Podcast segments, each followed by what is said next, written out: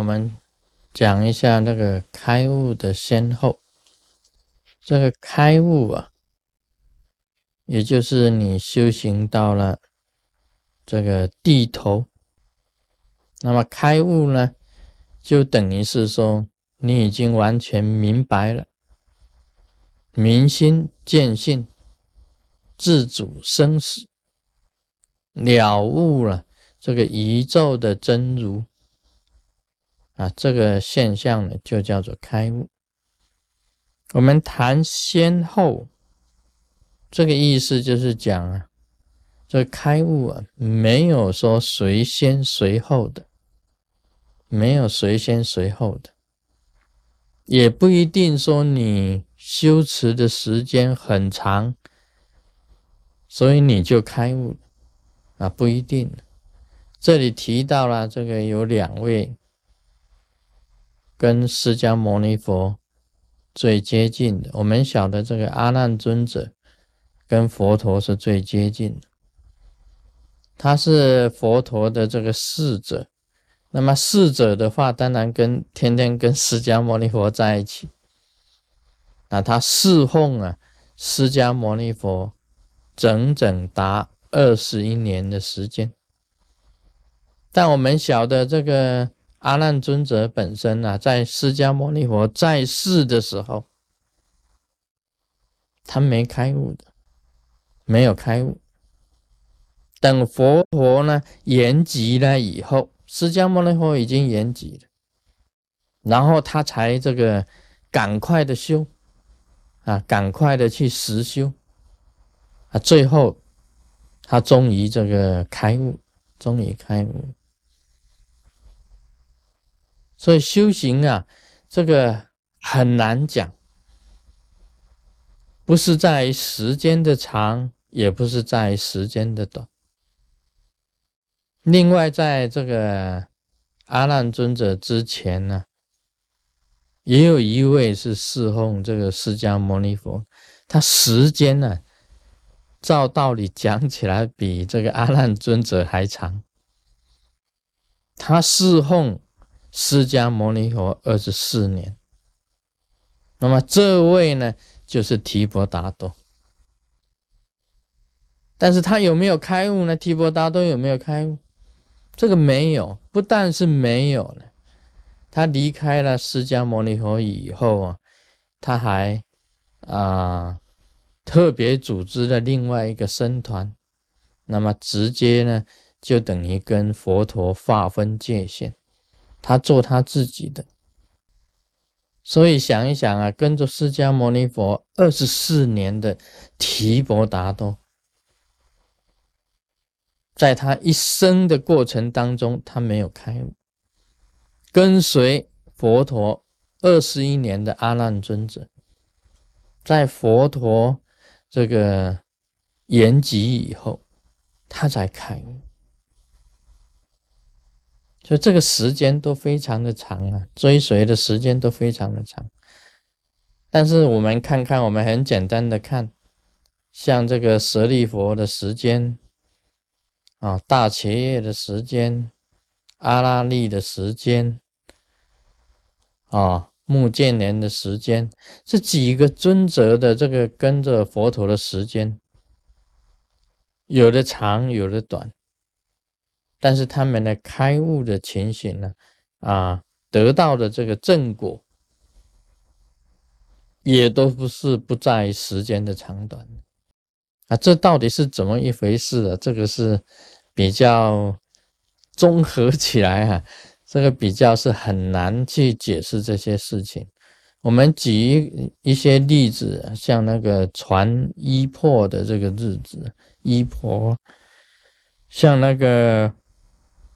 禅宗五祖，这个传传衣啊，给这个六祖慧能，也不是传给他跟他很久的，啊，不是传给他跟他很久的。其实六祖慧能也不是，也不过跟这个五祖弘忍一段时间而已，但是他的领悟更。更好，更快，更早。还有这个密教的这个惠国老和尚，他传给这个空海大师啊，传法，把传衣啊给空海大师。像这个呢，就是很也是很特别。惠国老和尚并不是没有很多弟子跟随他很多年呢，但是他也是很特别，他特别说，啊，传给那个刚刚来的啊新的，这个传衣上就是有问题。另外呢，还有一个像永明禅师啊传衣啊，他永明禅师他有几千个出家众。杭州净慈寺，杭州净慈寺永明禅师，他有几千个出家众跟随他，天天说法开始。要的，他要延吉的时候啊，既然传衣给刚刚剃度的那一个人。你看他要延吉啊，我今天要延吉啊，他一延吉，他就写下他的遗书，我要传衣给谁？明天有人来剃度，就是要传给明天来剃度那个人。那一千个比丘，没有一个人得到他的传衣。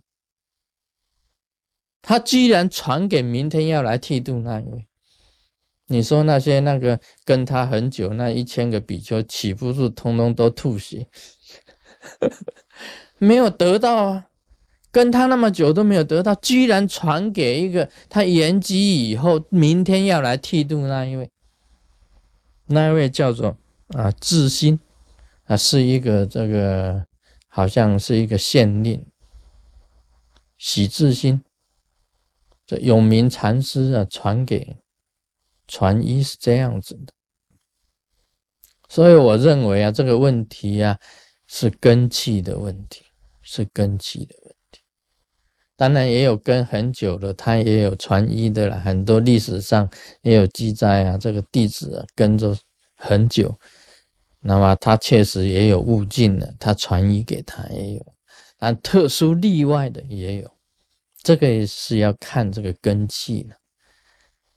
啊，修行啊，就是要看根气，看自己。应该讲起来是看自己了，看自己有没有成就。